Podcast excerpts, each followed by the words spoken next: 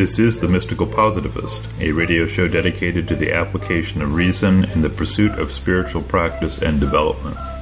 It consists of commentary, book reviews, interviews, and discussion in and around the local and larger spiritual community. The thesis of the show is that rationality is in no way the antithesis of deep mystical experience. In fact, we assert that it is a necessary ally. I'm your host, Stuart Goodnick. Joining me in the following presentation is my co host, Dr. Robert Schmidt. Rob is the director of Tayu Meditation Center and founder with myself and Jim Wilson of Many Rivers Books and Tea in Sebastopol, California. This week on the show, we feature a pre recorded conversation with Henry Schoenfield, ordained minister, spiritual director, and ICF certified professional coach, about the arc of his spiritual journey the tension between an inner calling and the outer form that calling may take, and the challenges of inspiring modern American Christian congregations and the possibilities of deep contemplative work on self. Henry Schoenfield is a lifelong spiritual seeker and mystic. He was born into a family of mixed religious and cultural backgrounds. His father's family of English and German Jewish descent, and his mother's family of Scots Irish and Cherokee descent. Raised in the Episcopal Church, he was formed and ordained as a Roman Catholic priest. He left the priesthood seeking greater integrity in his life and work as a gay man. This search led him to the United Church of Christ, the liberal Protestant denomination in which he currently serves. All the while, the grounding spiritual relationship in his life has been the experience of the divine in prayer, meditation, and liturgy. He has worked in parishes and congregations, in hospital and hospice spiritual counseling, and clinical education of spiritual care providers at major trauma centers and teaching hospitals in Seattle and New York City. Currently, he serves in interim congregational ministry in Lowell, Massachusetts, while also working with individuals in spiritual direction and coaching, as well as leading workshops and retreats. His joy is to companion others as a teacher and guide through times of disruption and transformation. He is a certified professional coach through the International Coaching Federation and a student of the Fourth Way and Christian Contemplative Path in the lineage of the Reverend Dr. Cynthia Bourgeault. Henry Schoenfield, welcome to the Mystical Positivist. Thank you. It's uh, really such a thrill to, to be here with you all today. Well, thanks so, so much. Uh, we're look, we're uh, we've been anticipating the conversation, and I'm going to begin with our usual uh, first question for a first-time guest, uh, which is to invite you to uh, cast your mind back to youth and childhood, and um, ask if any impressions, any recollections, any memories arise that um, in retrospect, you could say, prefigured some of the way that your life, um, both on a personal trajectory and uh, uh, also in the in the various forms of spiritual and religious uh, endeavor that your life later took. If you could say, ah, that was a harbinger, that was uh, that prefigured what was to come. Yeah, or the first uh, image and impression that comes to me is uh, as about a 10 year old. Mm-hmm. And being in the Episcopal Church when my family uh, attended was the first time that, that I really was aware of experiencing liturgy as a as kind of an all encompassing experience. You know, even beyond the the words that were used or the form that was used, the experience of uh, of the sacred, the experience of God in that space that was otherworldly. You know, I mean, as a as a child, I was such a fan of science fiction because it took me to a different place, uh, and yet there I was in that experience of liturgy um, in a different place in a different world, uh, and knew that I wanted just to embody that place. Uh, and as as my life and path has unfolded and continues to unfold, it really brings me back to that that liturgical experience uh, as a ten year old and wanting to dwell in that space. Hmm. So that's really interesting. I mean, I had a, I had perhaps an analogous uh, experience when I was like three or four in a Roman Catholic church. But but I want I'm, I'm going to invite you to elaborate a little bit on on were there particular features of this otherworldly um, and how did you how did you how do you remember conceiving of it at the time when when this uh, um, new experience arose for you?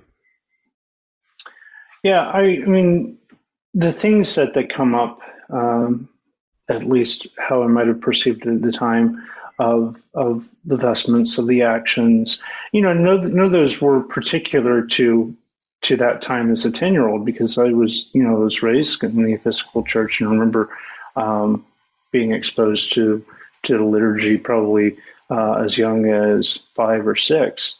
Um, but the actions, and, and I particularly uh, remember the compassion of, of the priest, uh, and was very much drawn to that. You know, it was kind of a it was a love and an acceptance that, that I didn't necessarily experience anywhere else, hmm. uh, and and that helped to kind of form an experience of God that was that was compassionate, that was um, attractive uh, to me to want to get to know.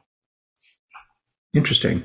Thank you. So, how did this um, initial experience then uh, ripen, as it were, and start to guide your the the choices that you made or the movements that you made to move more towards a life dedicated to spirit? Well, I mean, in in really practical ways, to uh, I I wanted to serve as much as I could uh, as as an altar boy or as an acolyte, as called in the Episcopal Church, you know, and uh, and occupy that space as as much as possible. But it also engendered a, a desire to uh, about priesthood and what might that look like. Uh, you, you, know, and, and it's funny how how that has continued to unfold throughout my life. You know, because it, it feels like there's a cultic notion of of who a priest is that is apart from an institutional notion of who priests are. You know, and and it's that cultic notion of of one who stands in the midst of the community, offering prayer and sacrifice for oneself and for the entire community, that is continued to inform who I am you know, and, and to find ways to mediate that, that, that are meaningful, both for myself and for those who are in the communities in which I find myself. Um, you know, and, and, even though institutions have been um, the vehicle in a way that have allowed me to do that, um, but it's really more that cultic notion that that I've followed uh, and, and trying to to uh, to deepen into the sense of who I feel called to in that more cultic notion of a priest. That, that's an interesting way of putting it, and I've, I've, I've certainly heard it said, particularly within the context of the Catholic Church, that once one is made a priest, in a certain sense, there's a certain something that can't be taken away from that, that you can be separated from the institution or no longer function within the institution, but something in the transmission of the priesthood in the Catholic Church is uh, senior to the institution. And so maybe, maybe you could, maybe, is that what you mean, or is that partly a little bit about the mystery of the occultic nature of the um, function of the priest? I think that's one way to talk about it. You know, I mean, the uh, the words that are used in the in the Catholic tradition are the indelible mark on the soul. You know that that change of character, a change of being that is that occurs in through ordination. Um, the you know, I mean, I experienced that really kind of in a more inner way of of raising up who I was. You know, it, it goes along with this notion of that I have of sacraments that uh, that that sacraments don't impart anything that's wholly extrinsic to who we are um, but that they recognize a piece, uh, a seed that is already present, and they celebrate that presence, and in celebrating that presence, increase it. Well, in that similar way, I mean, this this indelible mark or the, the cultic notion of priesthood um, seems like something that was embedded within me, And every experience of liturgy, and then certainly formation as a priest and ordination as a priest, helped to increase and, and to nurture that seed. Um, but it's a thing that, that is already within um, that that gets that gets fed. So is that um, in one sense, and I get this flavor from some of your writings that uh, a functioning in this way, your gift to the community is an ongoing testimony or, or, or demonstration of the presence of the divine in all things large and small, and that the priest then um, or the spiritual director uh, acts as a reminding factor that is constantly calling attention of the people with whom he or she works to that fact of the presence of the divine. Yeah, well, absolutely. You know, I mean, it's that that God is present. The divine is present in all things, right? And in, and if anything, it, it gives me a vision to note it. I mean, it's not so unlike photography, which is, seems like a wild jump, um, but a photographic eye to be able to see something particular and to capture it and to share it in a way that folks can see a very particular instance. Well, in the same kind of way, uh, to be able to to help folks see the action of the, of the divine, and really in small and ordinary ways, I think are the most impactful. You know, to be able to develop a vision or slow down enough to see uh, in in small ways that are actually quite big uh, when we can be still and be present with them. So um, I'll just, uh, for, for, the sake of listeners who haven't perhaps gone to your uh, personal website, henryschoenfield.com, uh, th- this uh, feature that you're mentioning about photography is something present there, as well as a blog, etc. But um, mm, I just wanted people not to know that that's um, that's one of the things that you've developed in your life uh, along the way. But but let me return to the personal tra- trajectory. So it sounds like you were interested in becoming an acolyte in the Episcopal Church at a young age. Is that is that what actually uh, took place, and how did that uh, affect you? Yeah, that is what uh, took place, and uh, you know, it, it helped me have this sense of belonging which you know has been kind of a lifelong quest and, and in ways continues to be uh, a lifelong quest. But but that there was a place where uh, where who I was what I had to offer was received and nurtured and valued. Um, and uh, and even though my family made many moves uh, in in my childhood but there was always an Episcopal church and there was always, you know, an acolyte program, and it could be transferred from one place to another. And and I immediately had a sense of I belong here, uh, to be able to to serve as as a young person, and then you know as a young adult uh, as an acolyte, and and to to be in that space of mystery, uh, and to be kind of have have the front row seat uh, to to what's going on uh, in liturgy. It's interesting because uh, um, my own experience of becoming a, a Catholic altar boy uh, was uh, in some ways different and in some ways similar to what you're describing. So uh, uh my experience was that one of the nuns who was uh, uh, who, who was a principal teacher in the school, the parochial school that I was attending, one day addressed you know, the uh, age class that I was in. And basically, she pointed at several different young boys, and I was one of them, saying, "Okay, you're it."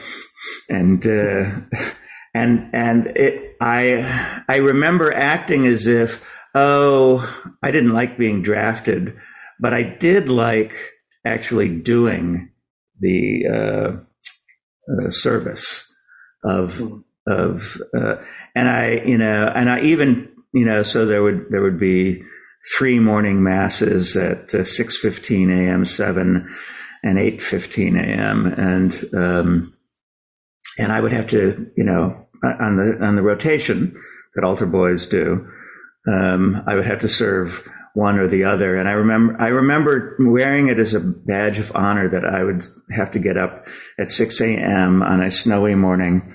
I mean, for the 6 a.m. mass on a snowy morning, trudge, trudge through the uh, um, winter days to uh, um, serve at that mass. But I also felt um, privileged, actually, to do that and it's and I, it sounds like um, that was not unlike your experience, the latter, the latter part, actually. Yeah, yeah, yeah. The uh, absolute fortune to be in that space mm-hmm. that and said was both both otherworldly and profoundly of this world mm-hmm. at the same time. That's a nice way of putting it. I, I think it's sometimes lost uh, in our more growing, more secular society that that space actually can't exist within the uh, institutions of the church because it's you know I was raised uh, sort of loosely as an Episcopal, uh, but not not not seriously. I think by the time I was the youngest of my family, so by the time I was in my teens, my parents had largely fallen away from regular attendance and you know still maintained a sort of ceremonial attendance at uh, uh, holy days and things like that. So the church wasn't didn't have that factor. So I always sort of saw it through the lens of sort of suburbia and um, uh, a imposition of time as opposed to an opportunity for mystery. So for mm-hmm. so for me, I had to find that space in a completely different uh, realm. But it's useful just to recollect that actually there's something there that's something why why uh, churches still exist and what and e- even in our politicized world where people sometimes take teachings of the church as clubs behind that still is a, a, a something or a, a contact that uh, I think uh, even the reddest of the evangelicals are, are feeling and connected with, and that's partly what they're trying to protect.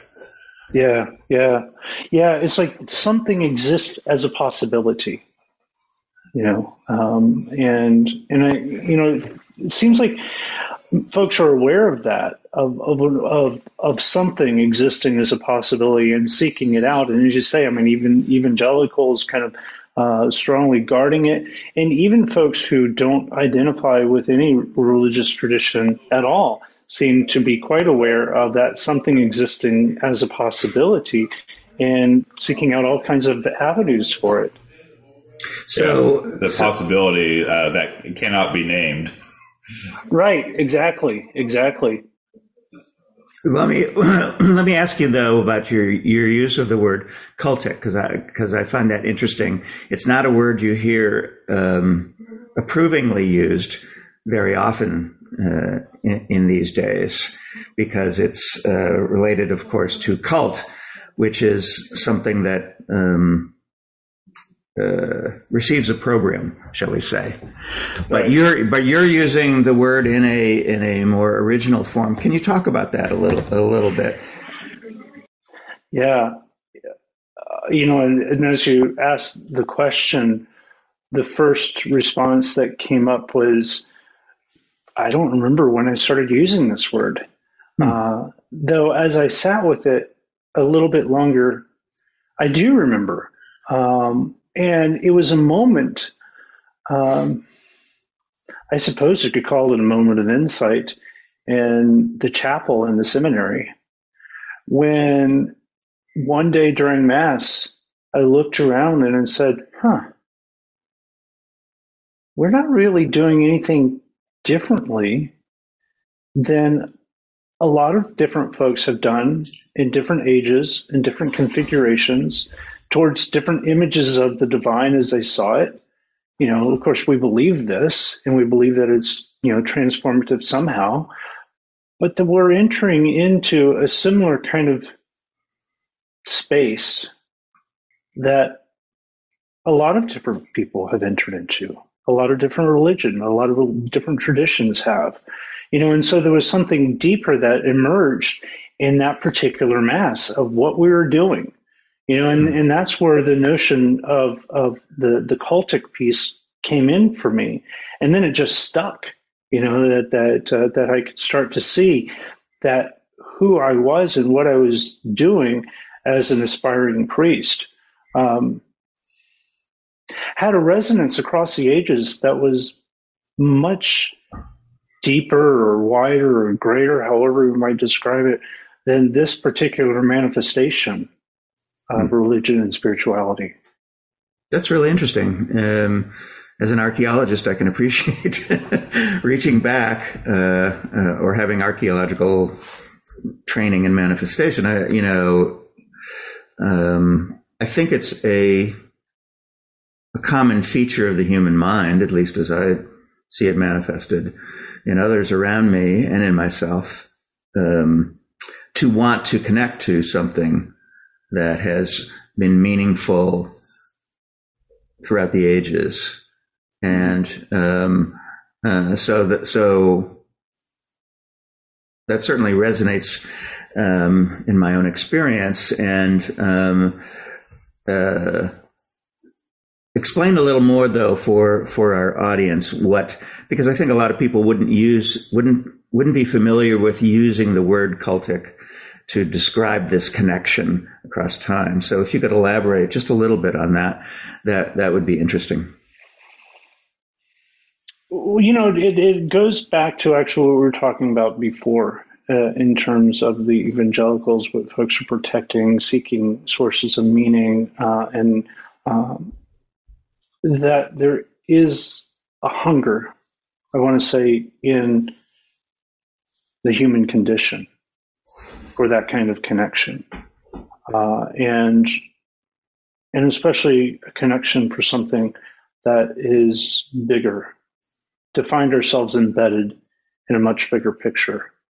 You know, and, and to me that's what that's what this notion of, of the, the cultic points to. It's actually also what, what the notion of liturgy points to you know, this public celebration that gives our lives orientation, that helps us to understand who we are, why we're here, um, what is ours to do, you know, and not just be recipients of, but be participants in, um, and uh, and ultimately some kind of shape of meaning. Uh, so I don't know if I've wandered away from the question. No, no, no. no. The, uh, uh, what what's what was coming up uh, from what you said for me is the deepening appreciation in, in my, my own spiritual practice in recent years of the utility of ritual. Mm-hmm. That is that is the body. Um, I liked the phrase you used, embedded in something larger. Mm-hmm. Um, acting in ways that um, invoke that lar- that that greatness, um, larger than larger than our usual mind, the space that our usual that our usual minds occupy. Mm-hmm. So um, so so this certainly I was touched by ritual when I when I was a kid. I, and I don't know how how how often people growing up today have that experience since church membership has drastically declined in the U.S. Uh, even that was happening even earlier in Europe, and um, and I don't know the situation beyond that really. So um, so I think that that um, a meditation on ritual, on liturgy, et cetera, et cetera, and its uses is an interesting uh, topic. Oh, for sure, for sure. Yeah, you know, and you're you're right. I mean, church um, membership and participation declining in America, and, and, as you say, in Europe before uh, America, and largely for some very good reasons.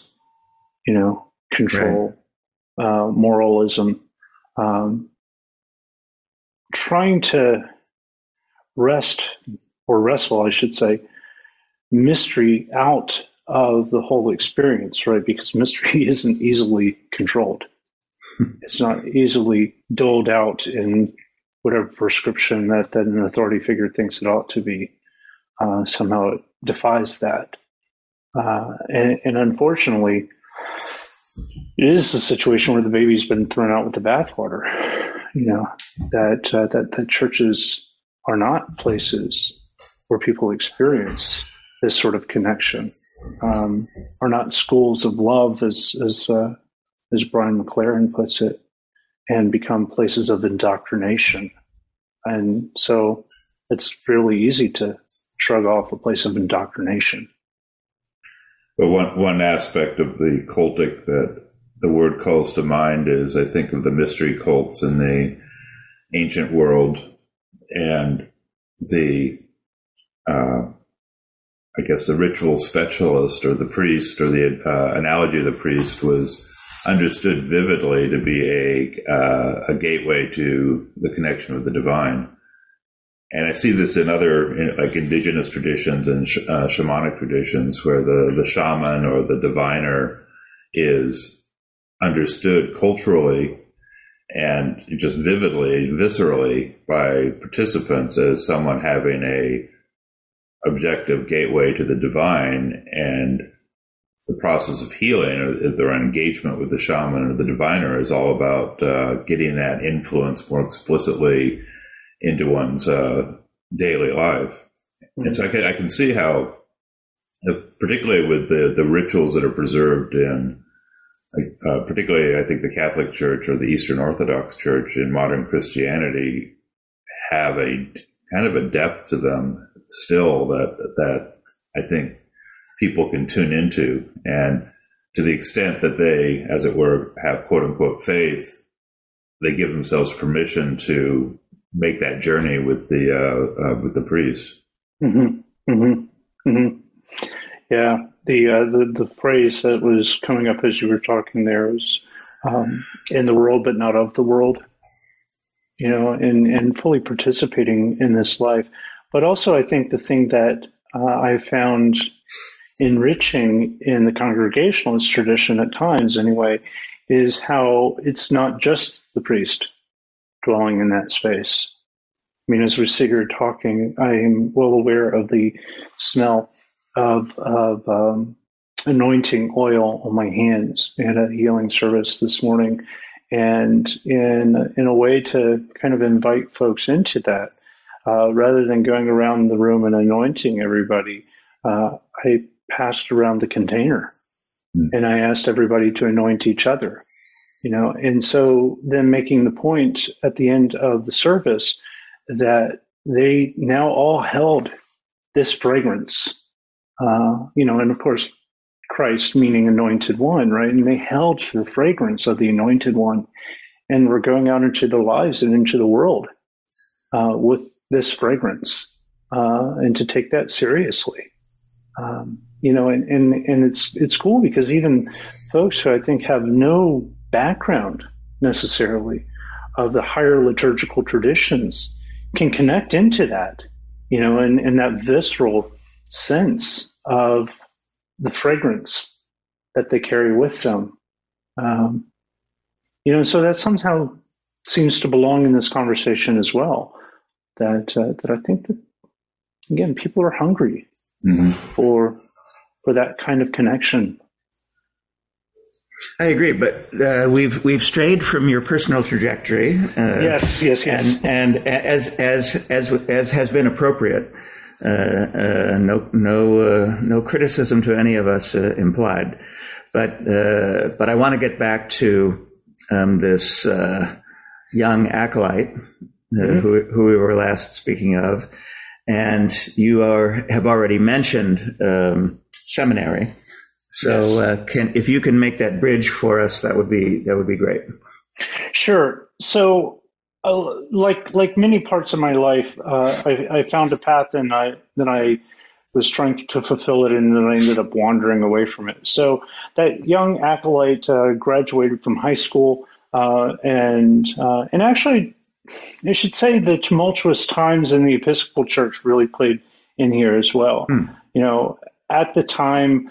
and, and maybe it was growing up in in northern Georgia as I did that there were two really huge issues going on in the Episcopal Church the role of women in the Episcopal Church and the role of uh, lesbian and gay people in the Episcopal Church.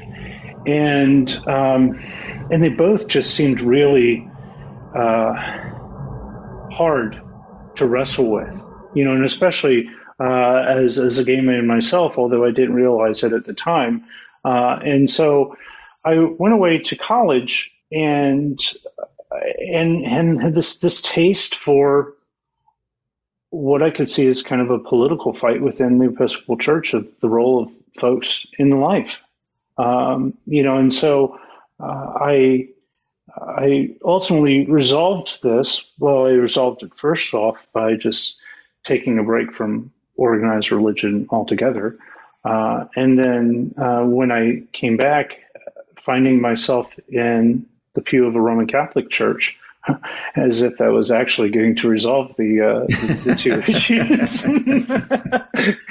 but it did for for for time, uh, you, you, know, and and so so I found myself in that pew, and uh, and and with a very strong resolve to uh, to go into the seminary, even even though when I first approached the uh, the diocese in Atlanta about uh, uh, about being in formation as a priest, I wasn't even Catholic, um, but I was really clear that that that I wanted to be a priest, uh, you know, and do whatever I had to do. Got it. So how did that? How did that? Uh, were you were were you received with open arms? And have in and having you know that ambition expressed. What was what was the uh, the response? Well, I would say there was tenuously open arms. Uh, I mean, they, they, didn't tell me to, to, to go away, um, but but it was it was the sort of thing. I was like, okay, well, uh, let's take one step at a time. And first, you need to be Catholic, um, mm-hmm. you know. And and so I think the the process was set out in front of me, and it was clear that that this would take a number of years. Uh, and you know that was that was fine with me. That that that I had enough of a uh, of a sense of this is what was right for me. That you know going through the process be, to become Catholic, spending uh, an extra year in uh, working in a parish before going to the seminary, uh, doing uh, philosophy studies in uh, in the seminary, even though I had done philosophy studies in college, all of that stuff. And, you know, um, it, it, was kind of the attitude of like, well, uh, if this is what you want to do, you know, prove it. And, you know, with enough sticking around and doing the things that I was asked to do, um, the reception became less tenuous, at least. So your your ambition was to be a diocesan, uh, um, and just for listeners who may not understand, in the Catholic Church, the diocese is the uh, um, uh, the local um, geographic um, organization of uh, churches and parishes and practitioners, um, as opposed to you could have been a uh, priest in a particular religious order. Yes, though I wasn't savvy enough about the Catholic structure at the time to even know that this difference existed, mm. much less what it was. I mean, I really didn't know what I was signing up for in a way. Mm-hmm. Uh, you know, diocesan, studying to be a diocesan priest, meaning that I would be assigned to to parish work um, and be kind of in one uh, local church, you know, one area for the rest of my life. I I had no clue that that's actually what I was signing up for. I was mm. wanting to be a priest. I didn't, you know, I didn't know what the structures were, what the options were, uh, and and I also didn't really uh, have a clear sense of the depth of the the spiritual traditions within Roman Catholicism either. You know, uh, again, kind of a um, a pattern that has played out in my life of just sort of rushing in and, and figuring out the details as I go. Uh, but uh, so, uh, yeah, I had no clue uh, about diocesan priesthood. Well, uh, but so that's interesting to me uh, that you had no no sense of, of some of the some of the particular religious orders and their specialities, I guess you might say. Mm-hmm. Um, Um, and as you became aware of that, how did that how did that land for you?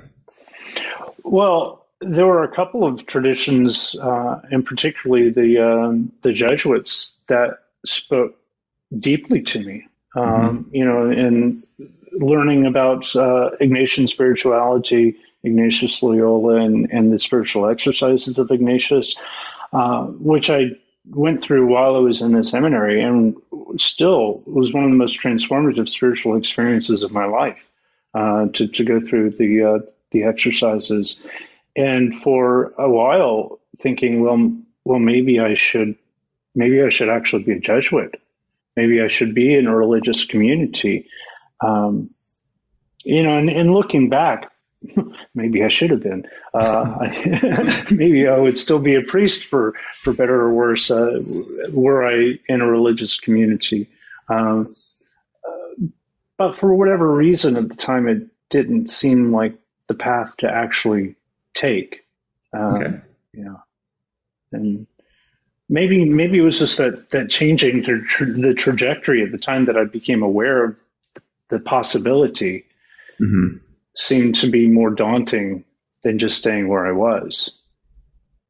Okay. So so then, and I don't know as much about the uh, arc of seminary as you both do, but does that mean then that out of this, as you're training, you're basically training to be a diocesan uh, priest, and on ordination, you would be assigned to a uh, uh, diocese and a in a, a church to, uh, from which to minister. Correct. So, how did that? So, just advancing the story forward, then uh, uh with the ordination and the early work with the uh, uh, with the diocese, how did that unfold for you? Yeah, so this is such a really interesting story. Is there are two ordinations in the Roman tradition. The first one is ordained a deacon and serves as a deacon for a period of time, uh, often at least a year, and then one is ordained a priest. And, and just talking about the inner experience, because I mentioned the spiritual exercises of Ignatius Loyola. Well, the format of that uh, retreat uh, that I participated in was a nine month format. And it was right up basically leading to my ordination as a deacon. And I remember uh, facing ordination with this sense of constriction, mm. of kind of a birth canal experience. And this is the way that my spiritual director and I helped to, to talk about it was, was that, that I was in a birth canal. And yet on the other side of that, you know, once I still said yes to it, uh, the ordination liturgy itself was uh, was a peak experience, and then the ministry that flowed out of it was was really life giving. So then, uh, a year or so later, I was starting to have some of the similar experiences leading up to ordination uh, as a priest but the result was quite different. Now, just to contextualize this a little bit, I was uh, ordained a deacon in 2001, uh, April of 2001, and a priest in June of 2002. And what happened in the spring, or I should say late winter of 2002, had a huge impact here and that was the sexual abuse crisis uh, that came back up in the Catholic Church. Mm. And so, what happened overnight, seemingly, was that there was this growing kind of homophobic voice within the seminary mm. uh, before this. But there was also really place of welcome for, for gay men. You know, within some confines. They didn't really want us to be terribly out or, you know, spreading our stories too much, but it was still welcome. It was still nurtured. And then when the abuse crisis hit, that shifted to gay men were suddenly scapegoated. And especially gay men who would, uh, as the Pope at the time would say, ego syntonic, meaning I'm accepting being a gay man and that's just part of who I am those people were said, you can't be a priest. Whereas if somebody was saying, I'm a gay man, but I don't like it and I'm struggling against it, they could be priests. Now, just pause for a moment and consider how what an interesting situation that was. Right. But I want to be clear about one point is is even in a context of a nurturing attitude towards uh, being a gay man, there would still be an expectation of celibacy as a uh, so it, it's not it's it, it's it's the distinction that you're drawing is not that one is actively out and sexually active. It's one is still celibate in the same sense that a heterosexual uh, uh, priest would be celibate. So there's still that sort of sacrifice or that turning of attention away from the bodily, worldly, and yet now you're just drawing a distinction that with even within that, once you accept that, then there's this nurturing. One can be nurturing about uh, being gay in a and accepted, or one can be at war with that as a that that that's a aberration. Right. Yes. Yes. Yes. And so so this this comes up to uh, the ordination uh, liturgy um, that uh, for priesthood that shortly before I was ordained a priest, 20 minutes before I was ordained a priest, uh, the bishop called me in and said, So I hear rumors that you're practicing homosexual. Is this true? Um, well, it was something that I wrestled with. You know, what does being a gay man mean? Um, how can I have integrity as it uh, as a gay man in ministry? Um, and it was also really clear to me that that, that answer, that question had one right answer. Uh, and so either I go back into the church and I explain to all of my family why I'm not getting ordained. right. Or I give him the answer that he wants and I go through with it. But just to be clear, his understanding of practicing meant that you were self accepting as opposed to sexually active. Is that correct? Correct. I mean, did he under, did he did he understand it that way? I mean, because if no, someone, I mean, because practicing practicing certainly implies a certain kind of uh, activity.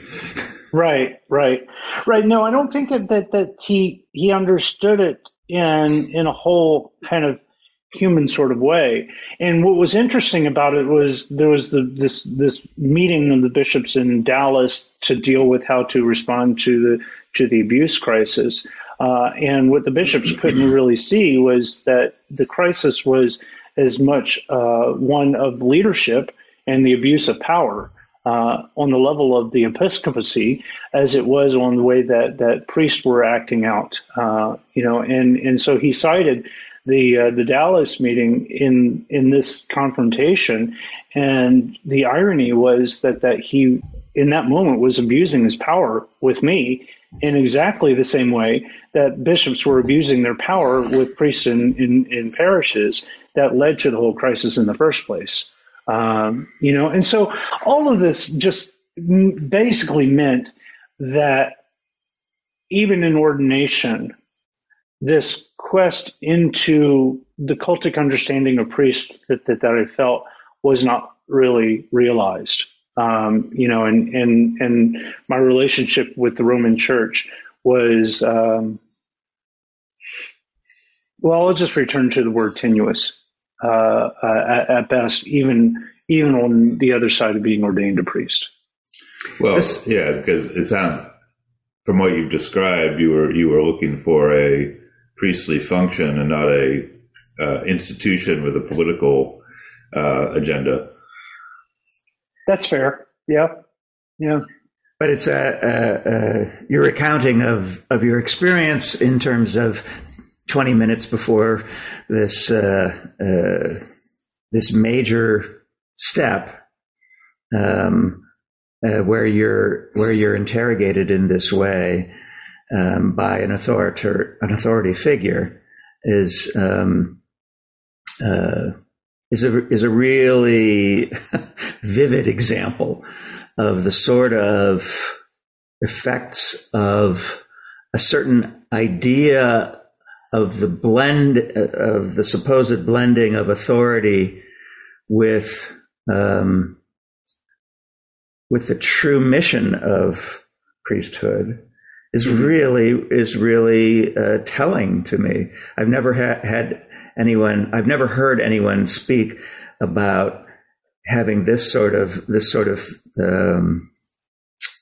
uh, expression of authority um, uh, delivered with the kind of uh, gravity and with the timing, the sort of timing that you're that you're describing. It's it's it's rem- it's remarkable actually, and um, so that comment uh, aside, how did you then proceed, having gone through with um, the ceremony? Yeah. And and uh, which it sounds like the your your liturgical experience was very different there than it was as uh, becoming a deacon, um, quite understandably. Mm-hmm.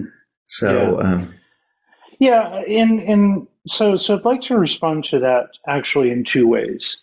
You know, because how I responded in the moment and how I how I respond to that now looking back. Mm-hmm. You know, because in the moment I just I went through with things. I uh, I uh, worked in the parish. I bore a lot of resentment uh, towards the bishop for a while uh, before finally confronting him and you know and, and, trying to to figure out how I could remain uh, a priest. Uh, and you know went off on hospital chaplaincy and, and did all kinds of other stuff. I mean, it was a moment that that that that there was a, a new trajectory was launched from that. Uh, and and now also looking back, and even as you mentioned the word authority, what I realized was that um, in that was a clash of outer authority and inner authority. Uh, you know, and, and, and maybe it really helped me to seek real inner authority rather than authority that is imposed from above. Um, you know, because there was something about that that seemed fundamentally, if I can use the word ironically, disordered about the about the way that, that authority was used there. You know, uh, and, and even the the notion of obedience. You know, I. Uh, this may be somewhat of a tangent, but uh, the, the, promise of obedience that, that the priests make and in bishops this bishop acted like it was obedience meant that I was going to do what he said. But that's not actually what obedience means. It means that we're going to listen to the prompting of the Holy Spirit.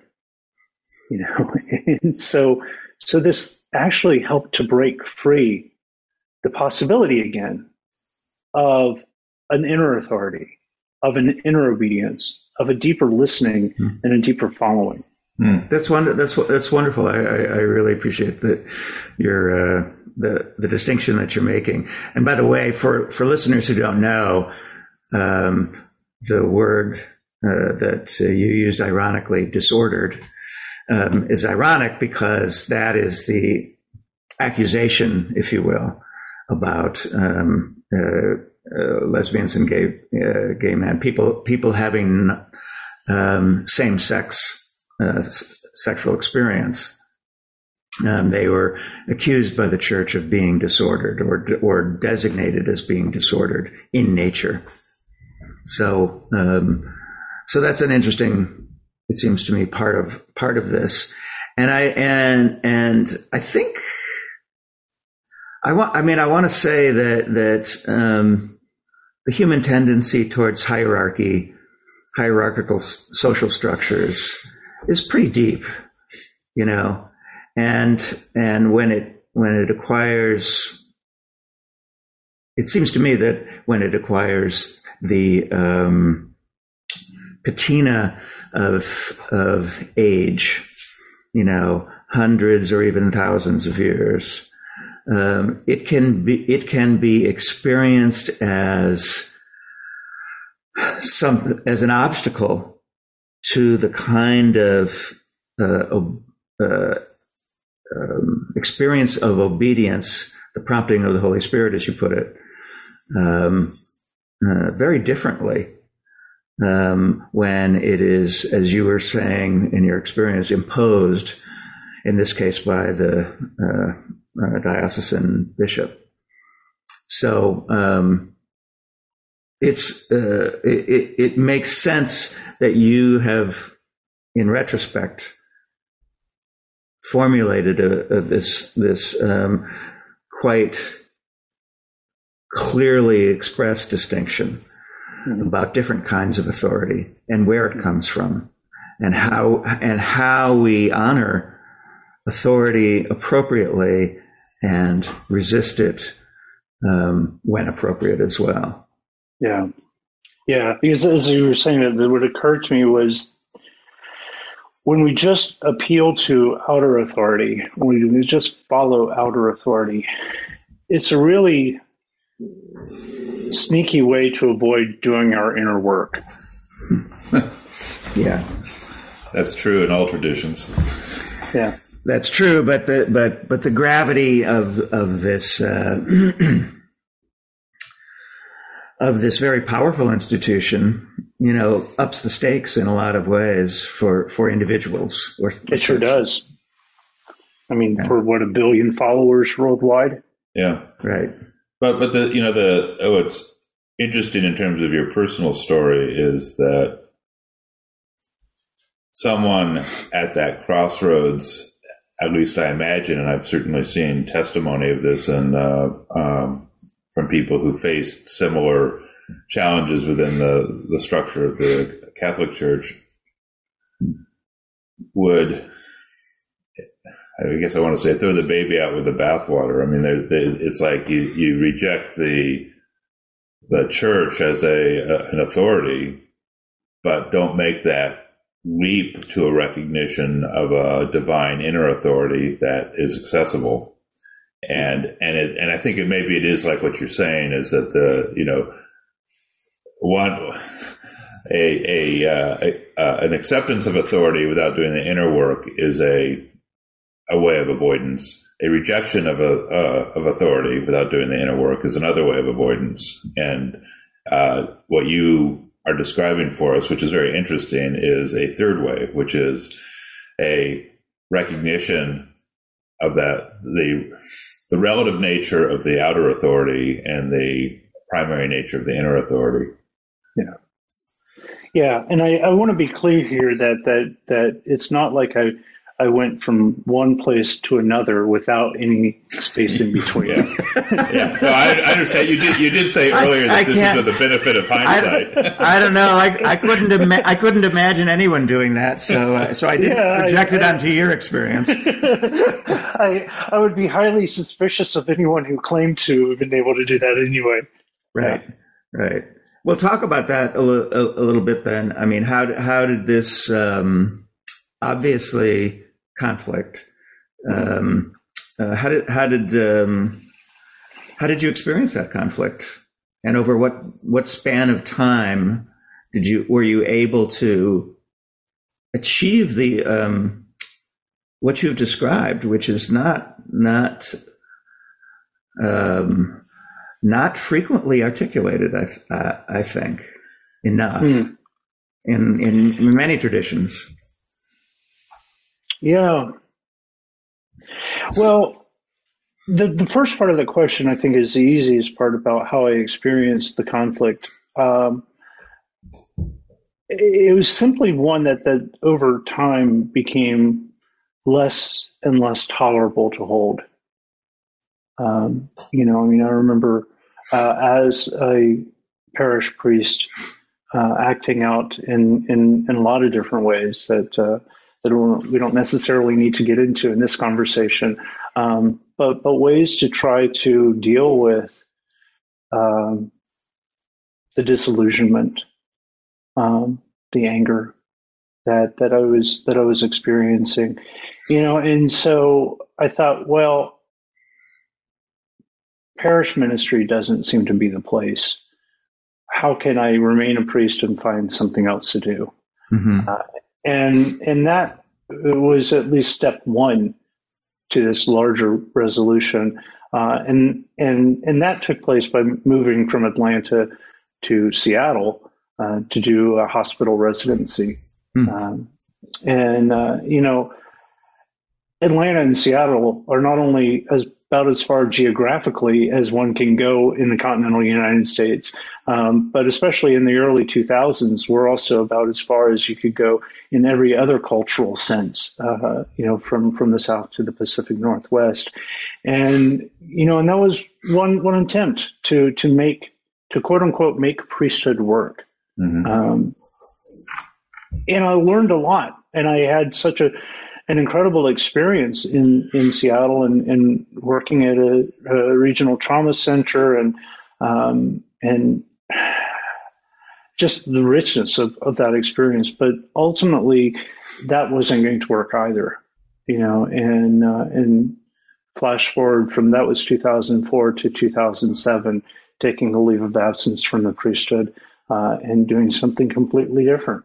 Um, so moving back east from Seattle uh, in 2007 to New York City and going into a, a program for uh, in culinary school with this fanciful notion of, of being a private chef. Um, hmm. well, you say fan- you say fanciful, but I'm I'm wondering why you why you use that term. Well, I, part of the reason I use that term is by this point I'm in my late 30s, and most people in professional kitchens are considerably younger than that mm-hmm. uh, and have more energy and and uh, and are devoting everything that they have to it. Um, and that's not, you know, in hindsight, that's not where I was. Mm-hmm. You know, this was was functionally a sabbatical, uh, and that's exactly the way that it did end up working. You know, as I uh, was working in the, the food industry in New York City for uh, probably a year altogether uh, from the time that I landed there to go to culinary school until I uh, ended up as a hospice chaplain. Um, hmm.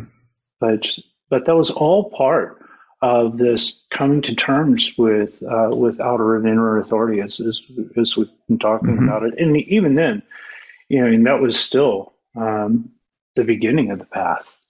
Uh, well, talk about the, the it's interesting. I mean, I, I, have I have friends who have taken hospice uh, chaplain training, and um, I, so I have a, a, slight familiarity with it. But but I think that's that in itself is an interesting role uh, to talk about here. Um, so so if you will, uh, describe how that how that uh, how that landed for you. Yeah, well, I'll say first, it seemed like sheer luck that I got this an interview, much less a job.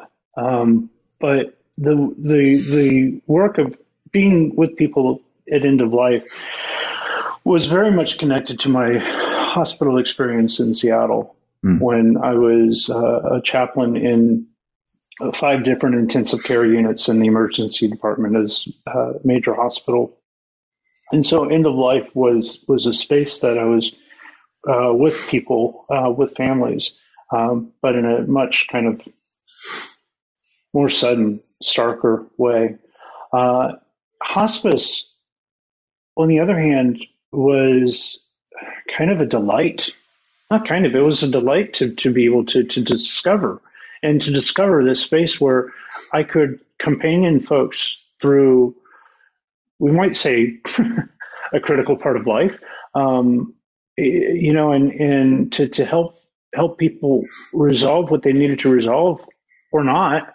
Um, and either way, I had this luxury of of learning the history of New York City through the folks who lived it, mm-hmm. um, of walking with people and, and helping them to to to uh, to do work of life completion if they wanted to, or if they didn't want to, to, to be able to say, that's okay, here's my card, call me if you do. Um, you know, and, and it fit my desire for intensity uh, and and to to really be in a potent place with folks. So, especially the time when I when I got to hospice in 2008, I think it was right about the time that Medicare regulations took over hospice. So it was still kind of the grassroots and uh, outside of uh, the uh, medical establishment uh, as it had been envisioned. Uh, and so it was it was a wonderful fit uh, for for quite some time. Hmm. So um, implied in what you just said is that it may not only have been the companioning those who were about to transition, but also companioning the friends, family, uh, loved ones of that of of whoever uh, was going through that tra- transition, and and how how did that? Um, I mean, was that all of a piece? The whole the the whole social fabric around a person in hospice care, or was was did did you did you experience it as having um, differing elements, if you will? Yeah, no, I always thought about patients, family, and staff as being a whole, you know, and that that that as as a chaplain or spiritual care counselor, uh, my charge was to care for the whole system, you know, mm-hmm. and and you know one part or the other might need the the bulk of my attention in any given situation, mm-hmm. but it's a whole constellation that that that I got to care for. Uh, you know, and, and and also I should say that that as you asked that question, what occurred to me was that yes, I was companioning these folks through their kind of death and whatever comes beyond that transition. But at the same time, there was this very similar process going on within me.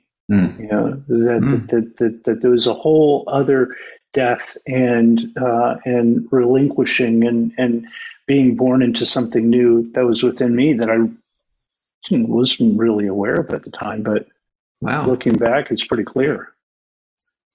Well, that's that's yeah, pretty that, darn interesting. Again, yeah, that is interesting. I, I, and I, you know, the what I wanted to ask about the hospice work is that um, there's something about the limbic space of someone who is uh, nearing death and uh, and dying, both the space before and the space immediately after that feels to me like it touches onto this the this mystery that uh, is so alive in your description of your early resonance with uh, liturgy, and I, I, can't help but think that just being having the privilege of being present for people like that uh, awakens that flame in such a pure form that it, that is that all institutions sort of fall away in comparison. Absolutely. Yeah. I mean, the privilege of being present with somebody through their physical death, um, being present with families as their loved one has died. Uh, and and yeah, that the the aspect of mystery that it's touched upon in those moments that just it goes beyond words, um, you know, and and to think of the the you know some of the particular people who uh, who I had the the privilege to be able to companion through that transition. Um, it's really awesome, and I, I, mean that in the in the, the true sense of the word. Yeah.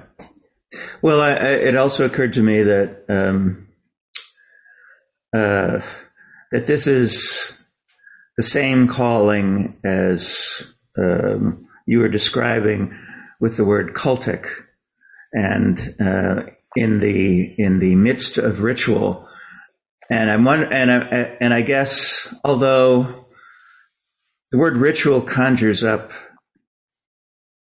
ceremonies that are repeated, mm-hmm. uh, it also strikes me that that the role you're the chaplain role that you're describing, hospice chaplain role, um, is one that um, that has a um, that calls to the inner work of the priest slash chaplain uh, to bring the same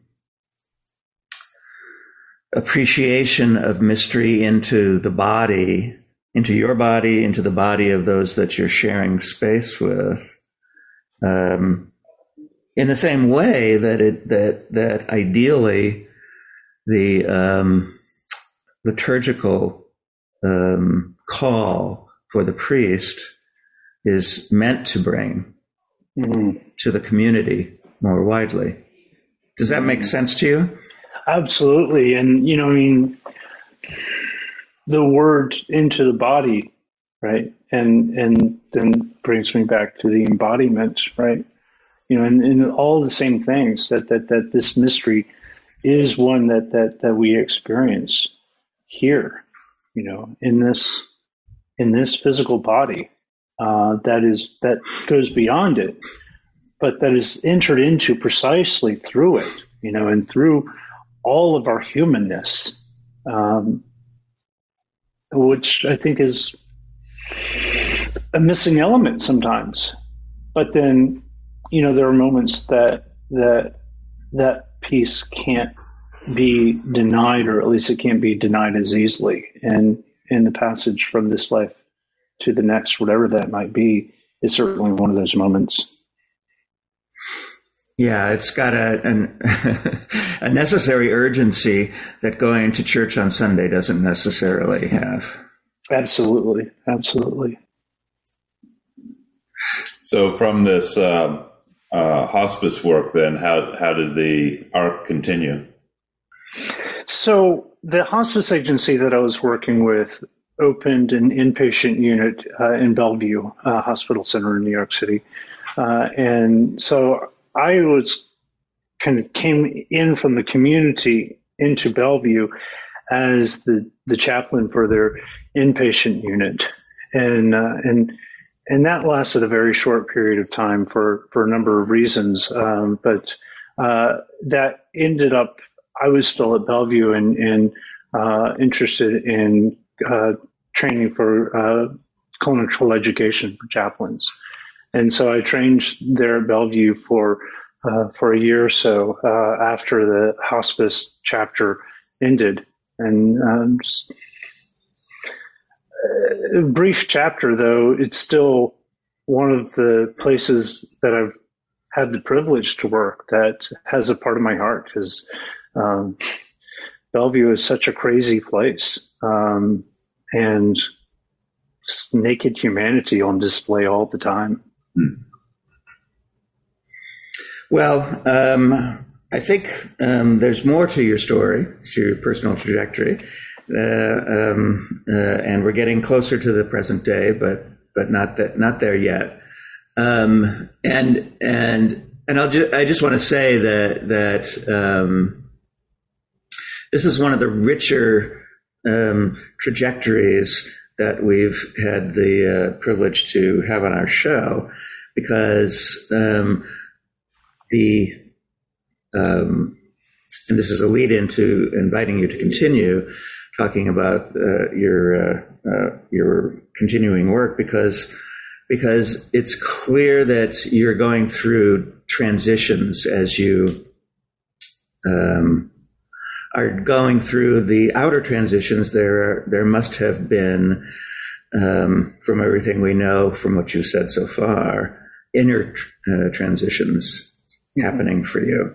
So I invite you to, to frame it that way if you if you like, um, but through the through the exterior as well. Yeah, no, absolutely. So what was um, what was going on inside through all of this? First was a denominational shift. You know, when I when I moved to New York City, I was leaving the Roman Catholic priesthood, uh, leave of absence, uh, and wasn't totally sure, you know, where I would end up. Uh, and I ended up in uh, in a wonderful congregation of the United Church of Christ in New York City, uh, Judson Memorial Church, which is a really strong history of activism, social justice, and so uh, so I found myself in in that pew, um, both literally and metaphorically, uh, and considering a new denominational home, which I suppose was going to have to happen if I was going to continue doing spiritual work in, in an institutional way. Uh, and, and, and found the, the UCC in, in many ways a, a, um, a very compatible place to, uh, to, to call home. Uh, so I came into the to the UCC as a you know full minister and uh, had faculties as we would call it in the Roman Church. Uh, here it's called uh, ministerial standing, uh, which was made relatively easy because of my chaplain work. Though it was also pretty much right around the time of Bellevue that I was beginning to notice what was missing uh, in the UCC, at least in my experience of it, uh, was the inner work. Mm-hmm. And so it was right about this time that that I found uh, insight meditation and uh, Theravada Buddhism, ah, uh, and okay. was really kind of you know the aphorism of when the student is ready, the teacher appears. Uh, well, that was certainly true in my case. That that uh, that when I started looking for a, uh, a meditation community, uh, the the teacher showed up, and I really didn't have a a notion of seeking out you know the different kind of traditions within Buddhism or different teachers. It was just when I was looking, there it was. There was the community. There was the, the lineage. There was the teacher that was right in front of me. And what was that? And who was that? Or what was that lineage? Uh, well, it's the Thai, yeah, it's the Thai forest tradition uh, within uh, Theravada Buddhism. Um, and a teacher in the name of Peter Doobinin, um, who is uh, at the time and, and perhaps still is one of Thanissaro Bhikkhu's uh, students, um, who's you know, has been quite influential in Theravada Buddhism in, in the United States. So, uh, so the downtown meditation community and, and, and learning really basic, um, steps, you know, and it was one of the things that I really appreciated about, about studying uh, breath meditation and, and Theravada Buddhism that, that, that it was, it was presented in a really systematic way. You know, here are the mm-hmm. steps of breath meditation. Here are the steps of mindfulness of thought. Here's the steps of mindfulness, you know, of, of speech. And, you know, and, and going through these classes over a period of three or four years that, uh, that provided the inner work that I wasn't getting at the time, uh, in, in the UCC. Uh, and so it was a great kind of companion piece to the social justice part that, that, uh, that the congregation I was a member of, and you know how these two um, inner and outer uh, active contemplative parts were uh, were speaking to each other as a necess- parts two parts of a necessary whole. It's an interesting contrast that you draw that uh, reminds me of a, a, friend of ours who spent quite a long time in his journey uh, coming out of Zen Buddhism, but ultimately spent time in the Quaker tradition. And what attracted him in the Quaker tradition was the history of quietism, where there's some very precise steps for cultivating inner silence so that the a different a, a different voiceless voice can be heard.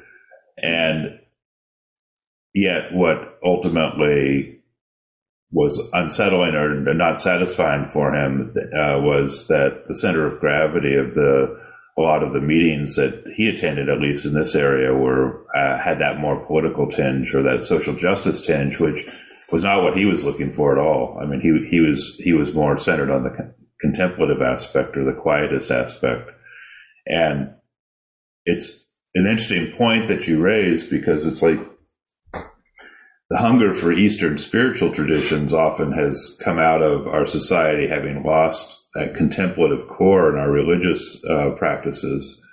And I, I, I, kind of feel like Christianity across the uh, U.S. would be far more vital if there was more of that more actively there. But somehow uh, we lost that thread.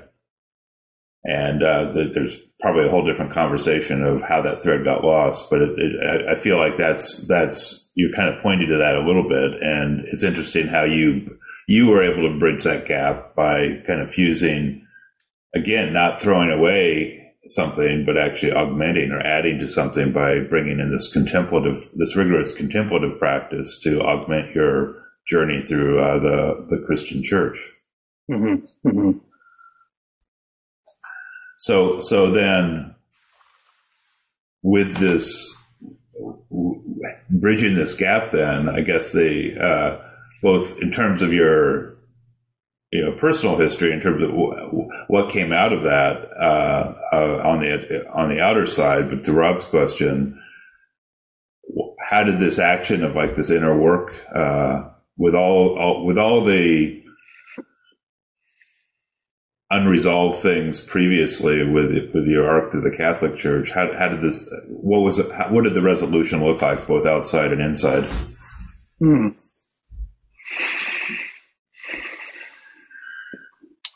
This is a really great question. Uh, I mean, something tells me that that that resolution is still an ongoing process. Sure. I mean, you, you know, because ultimately, I found that period of of really diving deeply into Theravada to be another transitional period. You know, I mean, it continues to inform who I am today, and some of these practices continue. Some of the practices continue to inform who I am today, though they also reminded me of precisely what you were just talking about, the thread of contemplative Christianity that has been dropped. And somewhere along the line, I remembered, oh, that's right. There was a whole piece of this that when I left the priesthood, when I left the Catholic tradition, I also left behind a part that has nothing to do with the institution, other than mm-hmm. the institution being the container to transmit it. It has nothing to do with the institution. You know, and reawakening this uh, contemplative Christian piece that might be the vehicle of the resolution that you speak of, at least for me, you know, because then I could bring bring back the whole history, you know, and and and even the love. I mean, while while the Roman tradition was not my native tradition, I still deeply love it. I, I, I deeply revere it. You know, I mean, um, and uh, and and so to remind myself or to be reminded that there is this inner working within Christianity, and then in fact the teachings of Jesus can't really be complete without both, without the inner and the outer, and the ways that we get caught uh, in just focusing on one or the other, you know, being solipsistic or angry, uh, for example, um, and not being whole people, you know, and so that seems like the the, the resolution that's uh, ongoing work uh, and, and really kind of brings us closer to to where things are now of um, of attending to to the, the practices and, and the the contemplative piece within within my native tradition of Christianity. So um, Christianity has been fractured for a long time, um, and you know, there are various points of fracture um, along the way. So, so in the United Church of Christ now, um, as I understand it, um, have you have you um,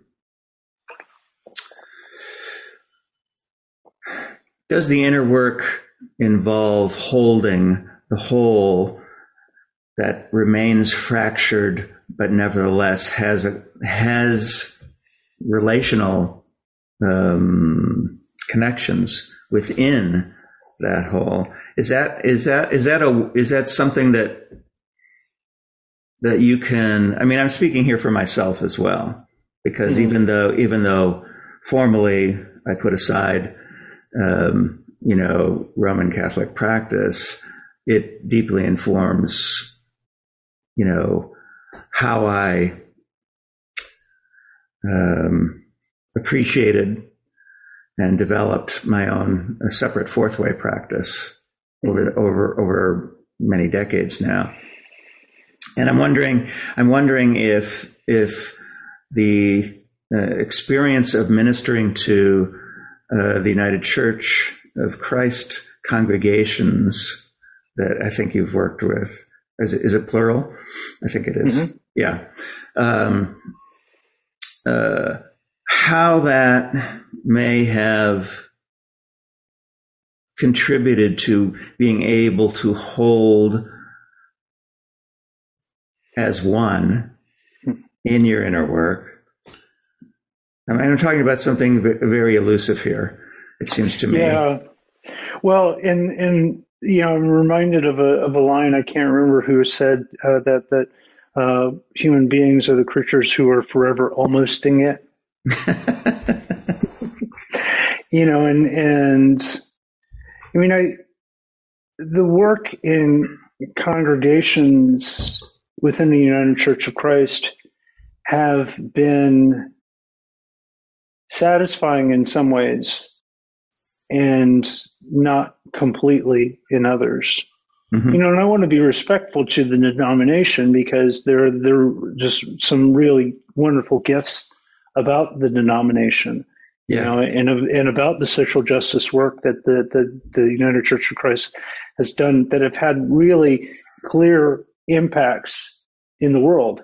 Uh, and and and so there's none of it that, that I want to uh, to again throw out this baby with the bathwater. Mm-hmm. Um, though there is also this inner peace that I hunger to attend to, both for myself and with other people, that I've struggled to really find um, folks who can hear. Mm-hmm. Yeah. What I'm wanting to offer who can receive the experience and the teachings that that that want to come through. Um, so that's interesting because it it once again reminds me of the, the friend that Stuart, friend of ours that Stuart referred to a moment ago, who ultimately left the uh, Quaker tradition because um, the, the, the fundamental holding of silence was the key for him, but um, um, but the failure to value it by other folks in that tradition, that that inner that inner work was something mm-hmm. very very frustrating for him. Yeah, and I want to give a more specific example of, of what you're talking about, where he introduced or what he suggested with his meeting was to have a meeting for silence. So normally in a Quaker meeting, people sit until the spirit moves them. The challenge with that for contemporary audiences without any sort of inner discipline of the sort that you might find, as you described with the, the Vipassana work, is that it's hard to distinguish between a deep inner arising versus a formatory uh, uh, expression from the level of personality. And so, happens then is if someone's got to bee in their bonnet about the latest political, uh, you know, crisis, that's what comes up in the meeting. So what our friend was suggesting was to have as an alternative, not a, not a substitute, but as a an additional meeting, supplement, a, yeah, a meeting, meeting, for silence where the intent was to be silent hmm. together and not hmm. not to give voice to that silence. And there were some for, there were some people who really liked that or like that was a missing piece for them, but uh, largely there was a negative reaction because people felt like it would undermine the uh, the normal meeting or somehow take something away, and so there was resistance to it, and ultimately it didn't become a thing, even though by design it's doing exactly what we're talking about, which is to provide a contemplative, nonverbal, experiential dimension to the um, practice. Mm-hmm. Mm-hmm. Mm-hmm. Yeah, yeah, and, and and as you say that, what what comes up it's really challenging to inculcate um, contemplative practices. I think are relatively easy to teach to people who are open to learning practices. The harder part is to stir hunger. Why would people be interested in these practices in the first place? What does this have to do with their lives? What does it have to do with anything? What does it have to do with the teachings of Jesus? That's actually an easier question to answer. Um, but what does it have to do with who they are and how they move through the world? I think that's a it's a great way in which you are framing the question because that question comes up for uh, many groups of practitioners. Um, it's a, a, question that comes up uh, with a community of uh, senior fourth way uh, practitioners that uh, and that we communicate with. Like, how do you stir hunger in a younger generation? Mm-hmm. What, how, you know, and you know, people will brainstorm and they'll think about things like, oh, you need to express, you need to express things in the conventional idiom, like lots of YouTube videos and things like that. But, but I'm, I'm a little skeptical myself because that hunger is something that is, uh, heartfelt and there's mm-hmm. a need, there's a need there. And I don't, I don't know the answer to that right now. I mean, I, I, I don't know whether. Well, we have a, we have a, a now deceased friend who, who founded a spiritual community. And what he, one way that I understood him to address this issue uh, was that he wanted his community to to um, uh, help to create what he called a culture of enlightenment, and he would he would uh, refer to Tibetan culture as one where um, at least ideally, there would be an appreciation among the general population of the utility of inner work, even if individuals are not drawn to it. Hmm. And I think that's a, a, a. I think I think that's part of. I mean, I'm, I'm and I'm asking you your your response here. I, I'm wondering if that isn't part of the the problem with contemporary Christianity, at least in the United States, um, that that um, there's there's no you know you, you you referenced earlier in the conversation that there are these traditions embedded within Catholicism, Roman Catholicism, which um, which maintain for small numbers of, of, of, of practitioners um, a kind of inner work. But I don't think they get, um, they, they've become largely um, invisible somehow mm-hmm. over time. So I'm wondering if that, if, if, if there's a way to rectify that. Yeah, you know, somehow the story from um, Vipassana about the blind turtle at the bottom of the ocean is coming up here. Um, you know, the, the story goes that there's a blind turtle at the bottom of the ocean that comes to the surface uh, every hundred years or so, and that uh, that a piece of driftwood is floating on the surface of the ocean, uh, and the blind turtle is uh, with a hole in the center.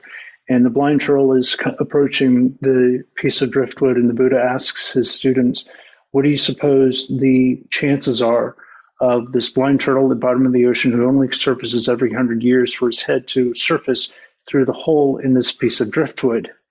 And of course, the students are, Well, that's that's impossible, teacher. And he says something to the effect of, Well, even if the turtle does come up through the hole, the chances of being born human are even less. you know, and and and this is, I think, one of those missing pieces that we have a role to play. You know, that precisely to the questions I was asking before about what difference does it make? Well, it does make a difference. You know, and that, that, that we have a cosmic role to play. And that's really hard, you know, especially in in a world of fractured community, in a world of social media, in a world of just allowing personality and, and emotion to, to to to drag us here and there and everywhere in between. To say that we actually have a role to play in all of this. Um, and I don't know, I don't know if that would help to awaken the hunger. Um, it can't hurt. Yeah, it can't hurt. I mean, certainly a vision of a cosmology that uh, places has some coherence in terms of our role, our possibilities. That that's a little more imaginative than the uh, cosmology that scientism presents right now, and more nuanced perhaps than the cosmology that uh, folk versions of Christianity present. Um, mm-hmm. Would be helpful. Mm-hmm. But that hunger question is still uh, I mean, I I do feel like there's an emergent an emergence of a, a greater recognition of that hunger. I, I, feel like a lot of the restlessness that we feel in our current society, that's expressed in sometimes in the sort of uh, anger and violence and polarization, but that restlessness, I think, is coming from a frustration that the solutions that we thought would work to distract us don't seem to be distracting us in the ways that uh, uh, leave us in peace. Mm-hmm. And so, so people are looking for something, and um, but it doesn't feel uh, coate or uh, uh, coordinated at this point. It just feels it feels like a kind of it's a little bit like the blind turtle uh, swimming and feeling all these currents and not really seeing where the light is. Mm-hmm. Yeah. So um, I think this is a point in the conversation where I can invite you to talk about your engagement with fourth way practices and and, and ideas because um, the um, you mentioned uh, a moment ago of the role that that human beings have a role to play in the universe is definitely definitely resonant of of of the fourth way and perhaps you can describe how you've engaged with and um, articulated some of that um, in your own in your own work. Yeah, yeah, and and I have to recognize that the the connecting piece here from contemplative Christianity to the fourth way uh, has come through the teachings of uh, of Cynthia Bourgeault you know, mm-hmm. because she really helped to connect those pieces for me. And, you know, and just now, as, as you're talking about everything that's disintegrating, I was thinking of the arising of a new structure of consciousness uh, that, that Jean Gebser would, would point to.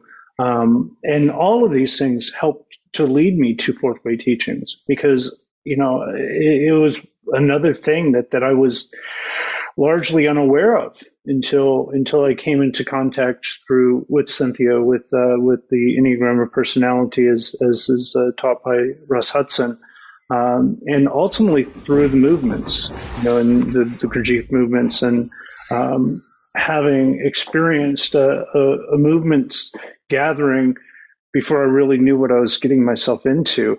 Uh, and, and there's, that, there's that there's that tendency of yours to, uh, to rush in. where, yes. where, where fools fear to tread.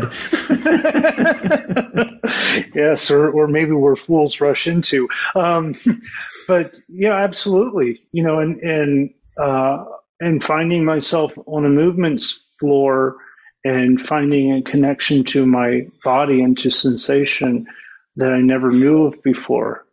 I remember asking Russ Hudson a question in class once about walking the labyrinth because I had this experience of walking the labyrinth and, and when I got done feeling sensation in my body like I'd never felt before.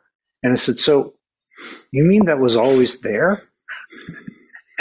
and his response, uh, well, rumor has it, you know, and, and so the awakening of sensation and the awakening of this greater purpose that, uh, that, uh, I found, you know, to some responses to that in the fourth way teachings, you know, and I still think of myself as, as a relatively newcomer to it. Um, though the more that I explore uh, through the movements and, and, and through some of the, the primary concepts of, uh, of Gurdjieff, the, the more that I see that there's something really there that, that speaks to the inner, inner work of Christianity, that speaks to the role that humans have to play, that we're not, as one of my friends on Facebook put it the other day, that that you know once a human infestation uh, is cleared from the planet, then perhaps the Earth can return to its natural balance. And it's like, well, that presumes that we don't have a part to play,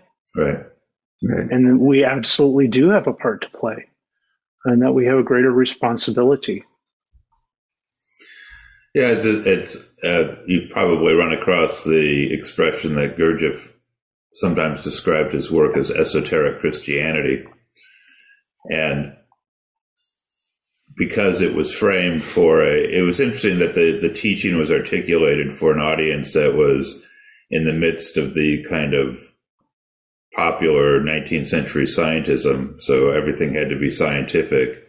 And yet he made alive or was able to bring forward a vision that also had this deep, deep connection to the divine and systematized it in a way so that it could be understood by an intellectual mind that uh, viewed the world through a uh, lens of uh, scientific cause and effect. Mm-hmm. And so it was, it was very, it, I think it was very effective in that way, but it, and it's a, it's a very powerful vision. And, and there's this, you know, the, the, the paradox still uh, persists for me about how what does it take to awaken a yearning for that vision in a community that's largely distracted by the phenomenology of the current, uh, you know, contemporary culture. Mm-hmm. What mm-hmm. what what does it take? is is is that is it sufficient to hold a space and, as Rob said, at least have uh, clear uh, road signs for anyone who has that awakening to know where to go, which mm-hmm. I would say today there aren't clear road signs for that. So maybe that's the work, uh, and just to make it available for those who whose whose need rises to a level that they need to take action, and mm-hmm. then I, I, don't know. I'm still working that out because, in one sense, uh, you know, even our own teacher used to say, not everybody has to do spiritual work. Mm-hmm. Not everybody is drawn to that, and that's fine. Um, he did recommend that if you do get involved or if you're drawn into it, that uh, uh, you finish the process. Otherwise, you'll be kind of like a half baked cake. Mm-hmm. But otherwise, it's not something you know. It, it's not something to evangelize because um, it just doesn't work that way. Mm-hmm. mm-hmm. Yeah, and I think that that's probably one of the biggest challenges that that that I face within myself.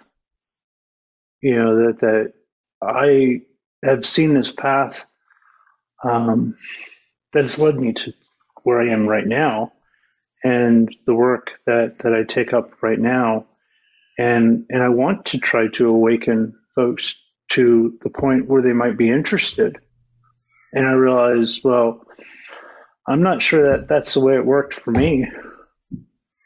You know, when I was ready, I sought it out, and and uh, and and maybe to be patient enough uh, to allow folks to seek it out.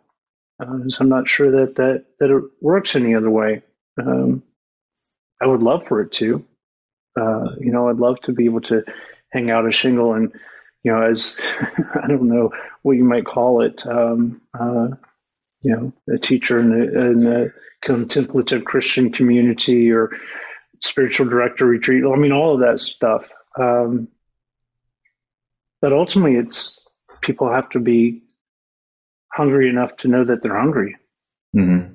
Well, uh, so, but you just mentioned a spiritual, uh, the role of spiritual director, and you you spoke earlier of working with a spiritual director. I believe you you now act in that capacity, if, I, if I'm correct, and mm-hmm. and and I'm and um, I dare say that, but but actually enlighten me because I don't I don't really know. Um, do you find people coming to you for help with spiritual direction who are who are just um, at that point where they're starting to realize that there's something beyond the extrinsic world, that there's an esoteric or inner work aspect of life?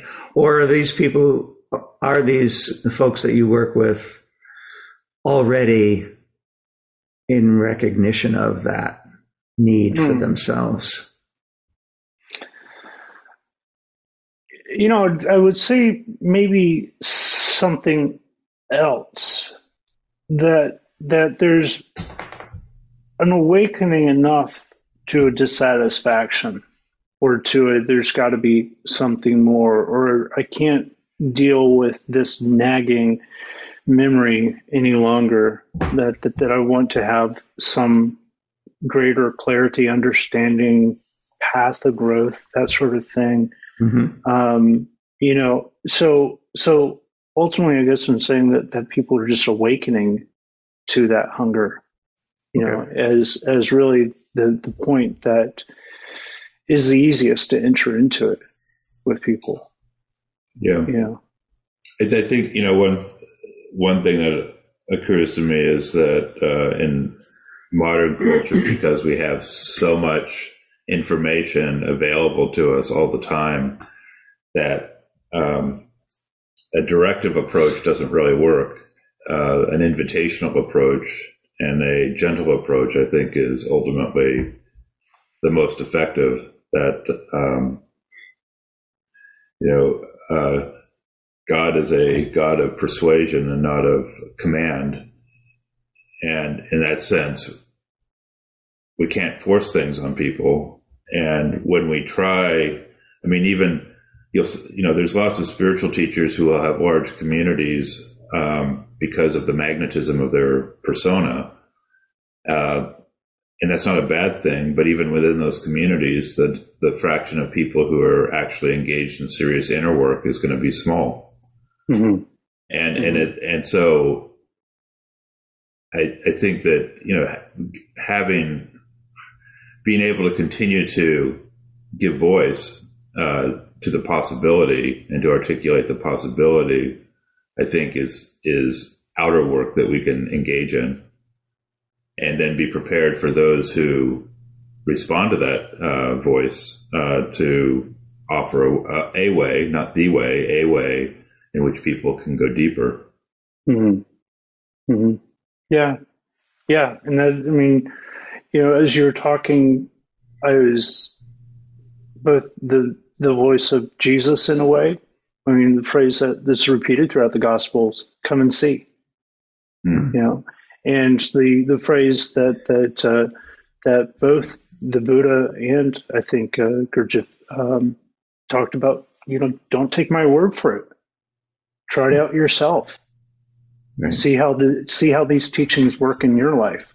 Um, you know that that that respect respect this process of of awakening uh, in folks, and you know, and also that that as as your teacher is saying, this path isn't for everyone. Spiritual work, spiritual transformation, it's not for everyone. You know, and and somewhat the somewhat glib follow up to that, I'd say at times that that you know with with twelve people, Jesus changed history yeah. That it really doesn't take a lot of people to have a big impact. And that's okay. Yeah. And you described, I think uh, you were quoting Cynthia Bourgeault uh, uh, from one of her recent books about a Jewish story of 36 36 awakened people or are all it takes to keep the uh, uh, universe uh, intact. And they may not mm-hmm. know who they are, and they may not even know that they're awakened, but but it's that they have a. Just, just for listeners' uh, clarity, Stuart's referring to the uh, Henry's blog. Yeah, yeah, that Henry wrote this in his blog, uh, quoted this in his blog. And we're, we're getting close to uh, the end of our time, but there's another phrase that comes up a lot in, in your blog, which I think is a translation from the Gospel of Mark, if I'm not mistaken, where the phrase confusion giving way to wonder hmm. is uh, comes up a lot, and it, it, it feels it, it feels as though you know this conversation has you know and the the the, the story that you told is uh, well understood in that uh, uh, of, of, of, a process, a process of confusion giving way to wonder. So, so maybe maybe that that's an appropriate note for you to end on here. Mm. Yeah, yeah, yeah. So, so I believe that that's actually from the Gospel of Thomas, okay. um, which is which is great, you know, because it's one of these uh, uh, books from the Nag Hammadi that was not recognized as as can, can, canonical uh, and yet we've discovered it here fairly recently. Um, though the yeah the that dynamic of confusion getting giving way to wonder is as that goes on says in your wonder you will rule over the all you know and not in your certainty right and and the the invitation into mystery one step at a time that is confusing as as everything anything could be you know, and to be able to dwell in mystery long enough to sense it. You know, I was um, aware of a recent wisdom school that, that was with Cynthia looking at uh, the encounter with evil and working with the movement, uh, the Gurdjieff movement of the cross, you know, and kind of wondering what do these two things have to do with each other? and being with the movement long enough that I can discover from the inside out what they have to do with each other. The sense of authority, of sobriety, of power that arose within me on level of feeling. And it's like, okay, that's what it has to do with encountering evil. But this this movement that, that you name of confusion to wonder uh, in the whole arc of the story, uh, and the willingness, I suppose, to be in confusion uh, long enough that it starts to reveal itself. Yeah, there's a uh, recently we've been looking at some work of a theologian out of the uh, process theology school, which is the uh, the the school of that looks at the theological implications of uh, Alfred North Whitehead's philosophy. And there's a there was a phrase that really captured me, a distinction that that he, he described this process, the, the, the ongoing creative process of divine intervention in the world of multiplicity is the transformation of opposition into into contrast. Mm. And as I you know here you know, as you describe your story, you know, there's all these opposing forces that ultimately resolve themselves into this rich contrast, this rich, rich uh, tapestry that has many colors, but they're all held together by uh, a unified vision, and that and that that divinity is that unity that can tie all the all the divergent threads together into a coherent whole that when we're in the midst of it is confusing and filled with opposition, but ultimately resolves itself into this beautiful totality. Yeah. Well, yeah, and and therein lies the law of three. Yes. You know, to be able to hold it in a larger frame, a larger perspective, um, and that being the third force that allows a new arising you know, and to begin to see the law of three at work. I mean, um, uh, just a quick example recently I've been just how I hold this opposition of the work that I do uh, on my own and the work that I do in congregations and how these were just two opposing things. And then suddenly a couple of weeks ago, I, I realized that, that I was holding holding them in a in a kind of a greater space, and out of that arose an authority um, that I could experience from the inside out. Mm. It was never, it just wasn't there before, and I was like, ah, there it is. There's the law of three in action. Um, confusion giving way to wonder. That's a well. That's a great way. a perfect a perfect uh, point to end our conversation today. Although uh, perhaps we can do more in the future. Uh, but uh, I want to thank you so much. This has been a very rich conversation, and um, it's a delight to have heard your um, description of your uh, spiritual trajectory today. Thank you very much, Henry. Uh, thank you. Thank you uh, both for, for having me. Thank you. You have been listening to The Mystical Positivist. This is your host, Stuart Goodnick. This week on the show, we featured a pre recorded conversation with Henry Schoenfield, ordained minister, spiritual director, and ICF certified professional coach, about the arc of his spiritual journey, the tension between an inner calling and the outer form that calling may take, and the challenges of inspiring modern American Christian congregations and the possibilities of deep contemplative work on self.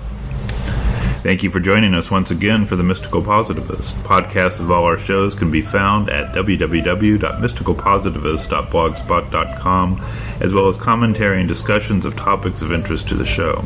Also, please send comments and feedback to mysticalpositivist at gmail.com. Join us again next Saturday.